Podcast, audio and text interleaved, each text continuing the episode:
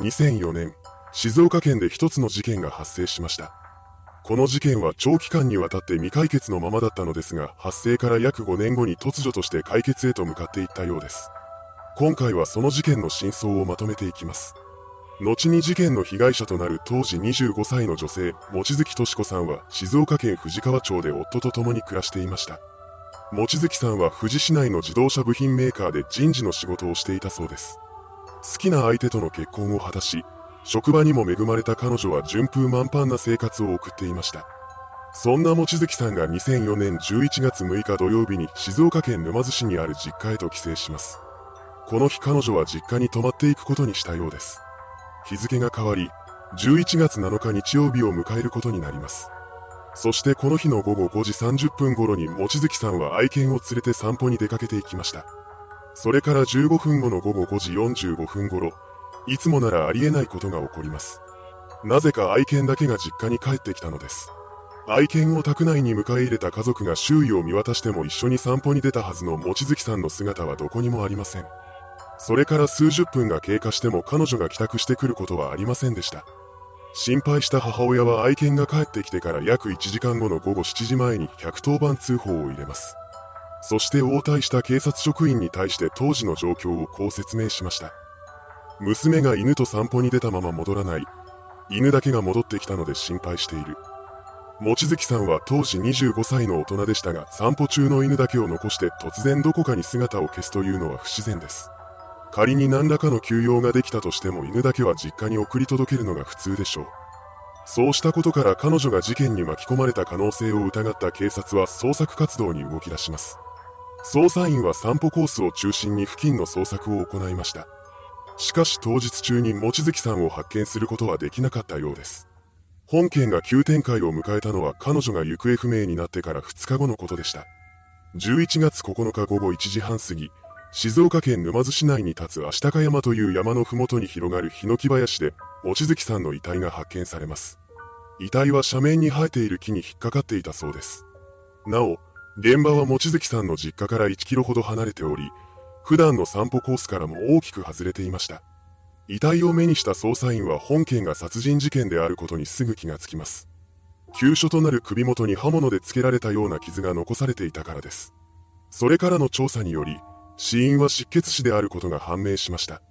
このことから警察は本件を殺人及び死体遺棄事件と断定して沼津署に捜査本部を設置します。こうして本格的な捜査が開始されました。捜査員は犯人につながる遺留品を見つけるために遺体発見現場である山林の捜索を行います。その結果、遺体のすぐそばでカッターナイフの折られた刃2枚を発見しました。さらに死体遺棄現場から約200メートル離れた地点でナイフ本体を発見します。こうして見つかったナイフはカッターとノコギリの刃が両方ついた大型のものでした。そして刃の部分には血液が付着していたようです。その後の調べでこの血液が被害者である望月さんのものであることが判明しました。また、実家から300メートルほど離れた場所で望月さんの私物とみられる懐中電灯が見つかります。こうした事実から捜査本部は事件当時の状況について次のような推論を立てました。まず何者かが愛犬と散歩をしていた望月さんを実家から300メートルほど離れた地点で車などに押し込み、そのまま彼女だけを連れ去ります。発見された懐中電灯はここで争った際に落ちたものだと考えられました。その後犯人は車で足高山まで移動し、望月さんを殺害して死体を山林の斜面に遺棄したのです。そして凶器となったナイフを捨てて現場から逃走していきました。そんな中、拉致現場に一匹残された愛犬だけが実家に戻ってきたのでしょう。これが事件の真相だと考えた捜査本部は犯人を特定するために聞き込み調査を行います。この捜査では延べ約3万8000人の捜査員が投入されました。ですが事件現場は人気が少ない場所だったためなかなかそれらしき情報が見つかりません。結局犯人につながる有力情報を得られないまま事件から2年以上が経過してしまいます。ここまでで唯一犯人の姿を見たのは望月さんの愛犬だけです。望月さんが襲われたその時、愛犬が目撃した相手は一体何者だったのでしょうか。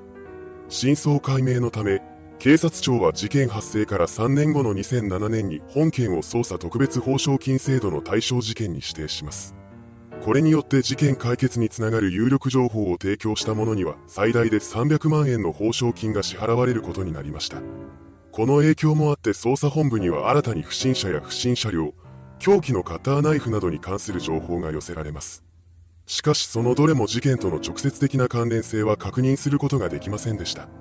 そして2008年6月には捜査特別報奨金制度の期限も切れてしまいます。このようにして捜査は難航を極めていました。このまま迷宮入りしてしまうのではないかと思っていた人も多くいたことでしょう。ですが捜査員らは諦めることなく執念の捜査を続けます。その結果、とうとう犯人につながる直接証拠をつかむことに成功しました。現場に残されていた犯人のものと思われる DNA と一致する DNA 型を持つ人物を発見したのです。この人物の正体は静岡県沼津市新沢田町に住む当時43歳の男松井健一でした。松井の自宅は犯行現場のすぐそばに立っていたそうです。彼はそこで暮らしながら建設作業員として働いていました。松井の勤務先は三島市内にある建設会社です。そこで彼は15年ほど前から働いていました。職場での松井はおとなしい性格で自分から会話に加わったりはしないタイプだったそうです。腰も低く、社内でトラブルを起こしたりするようなこともありませんでした。また私生活では近隣住民の集会に毎回参加していたといいます。彼には家族もおり、休日には子供連れで出かけたりもしていました。そのため周囲の人々からは家族思いの気さくな父親という印象を持たれていたそうです。しかしそうしたまともな姿は松井の本性からかけ離れたものでした。彼には二つの前科があったのです。1994年、松井が自転車に乗っていた当時17歳の女子高生 A さんに暴力を振るった上で無理やり自分の車に押し込みます。そしてそのまま彼女を誘拐し、暴行を加えるなどして全治1週間の怪我を負わせているのです。二つ目の事件はそれから3年後の1997年に起こしていました。この年、松井は静岡県田形郡神波町の路上を歩いていた当時19歳の女性会社員 B さんを車で拉致します。そして付近の山中に移動してから車内で暴行を加えているのです。これによって B さんは全治10日の怪我を負いました。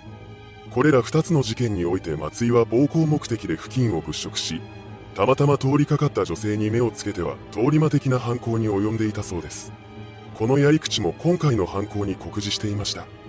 そうした事実を総合的に考えて松井が犯人であると断定した捜査本部は事件発生から4年半後の2009年5月20日に彼のことを殺人容疑で逮捕します。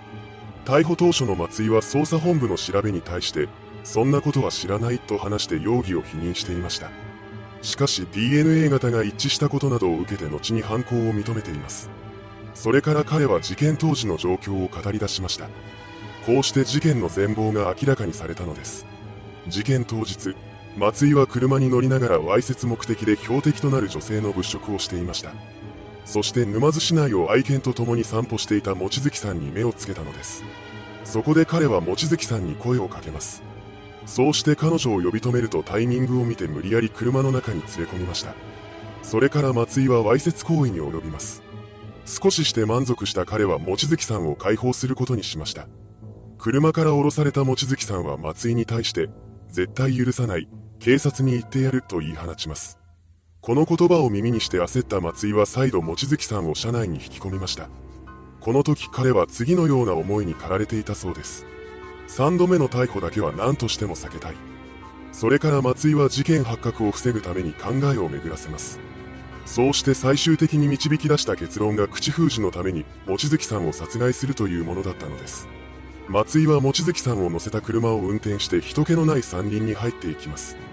そして11月7日午後6時頃に山林の中で彼女のことを殺害しました。